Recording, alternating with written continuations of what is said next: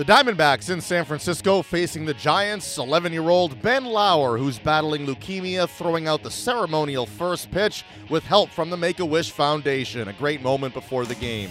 We pick it up in the third inning, bases loaded. Jake Lamb facing Jeff Samardzija. Swing and a drive to center. Well struck. Back on it goes Hernandez at the warning track in front of the wall. Can't catch the ball. It rolls away. And that might clear the bases. Two have scored. Three have scored. Lamb will go to third. And that'll be a triple for Lamb, and it's 3 0 Diamondbacks. Aaron drives one to center. It backs up A.J. Pollock. And A.J. runs it down. What a catch. A.J. Pollock in center. Robbie Ray back out there loosening up. He rings up Hundley. Well, Federowicz strikes out. Ray brings it home, and a breaking ball, swing and a miss. Six and two thirds scoreless tonight. So Rodney in the inning, a walk, a couple of hits, couple of runs, and it's a one run game. The pitch. He struck him out swinging. Fernando Rodney shoots the arrow up into the mist. The D backs hang on to defeat the Giants 4 3. Jake Lamb extends his hitting streak to eight games with two hits and three RBIs. Yasmany Tomas with two hits. He's now 10 for his last 21. Robbie Ray gets the win, going six and two thirds scoreless innings, striking out eight. D backs manager Torey Lovullo spoke after the game about the team finding a way through the rain to win it 4 3.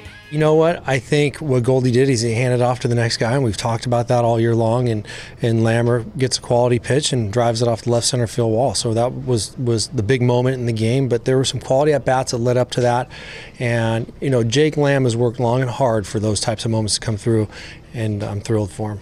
Robbie Ray, six and two thirds, um, five walks, but mm-hmm. he got out of the jam in that second inning. And what, what do you have to say about his performance? Well, I think he navigated through the second inning. I know there was 26 or 27 pitches that were thrown, and from that time on, he seemed to really get uh, um, the feel for a secondary pitch, and the fastball command really, really improved. So, you know, he gave us a quality outing. He gave us six and two thirds. Uh, I think it was 110, 111 pitches, and those are things that we're going to ask our guys to do. He touched the seventh inning, and that was really impressive.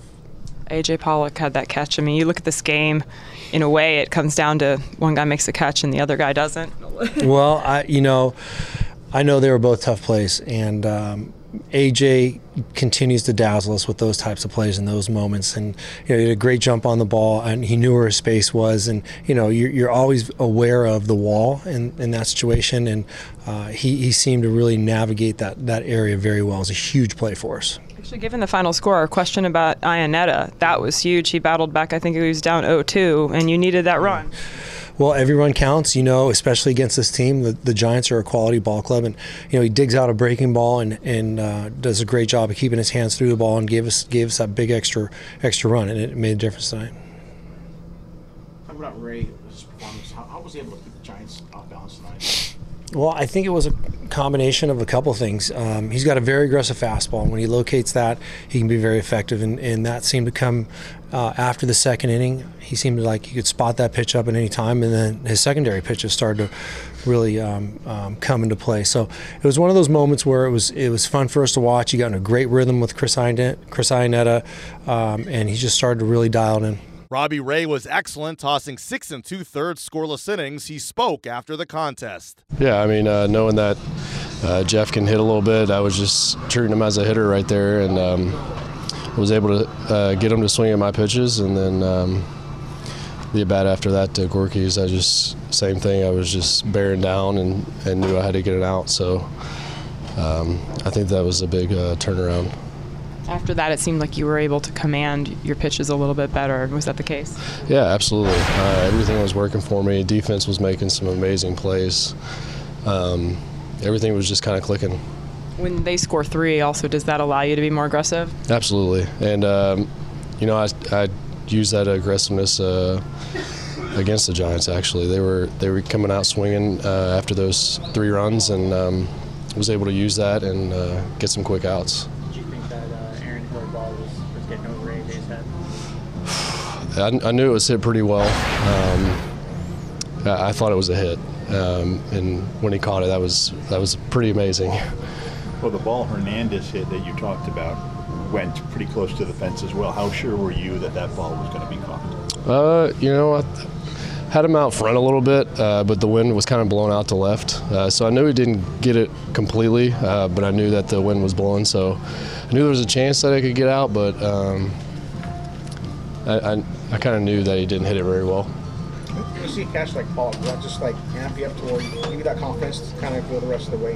What's that? When you see a catch like Pollock, does that give you like the confidence just where I can go the rest of the way in the game, the way you pitched tonight? Yeah, absolutely. You know, they were making some some great plays. You know, Lamb made that play for or third base, uh, just just really solid behind me tonight. So it was great.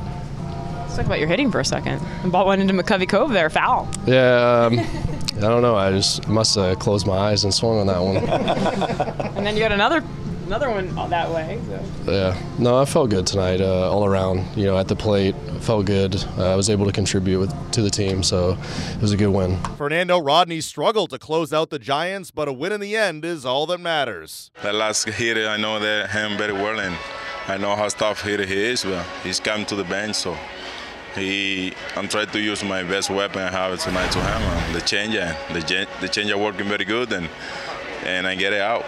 You know, a couple runs score in that inning, and you continue to go back to that changeup. You have a lot of confidence in that pitch, don't you? Yeah, I have confidence about both, pitches. Have fastball, changeup, and can throw any combo.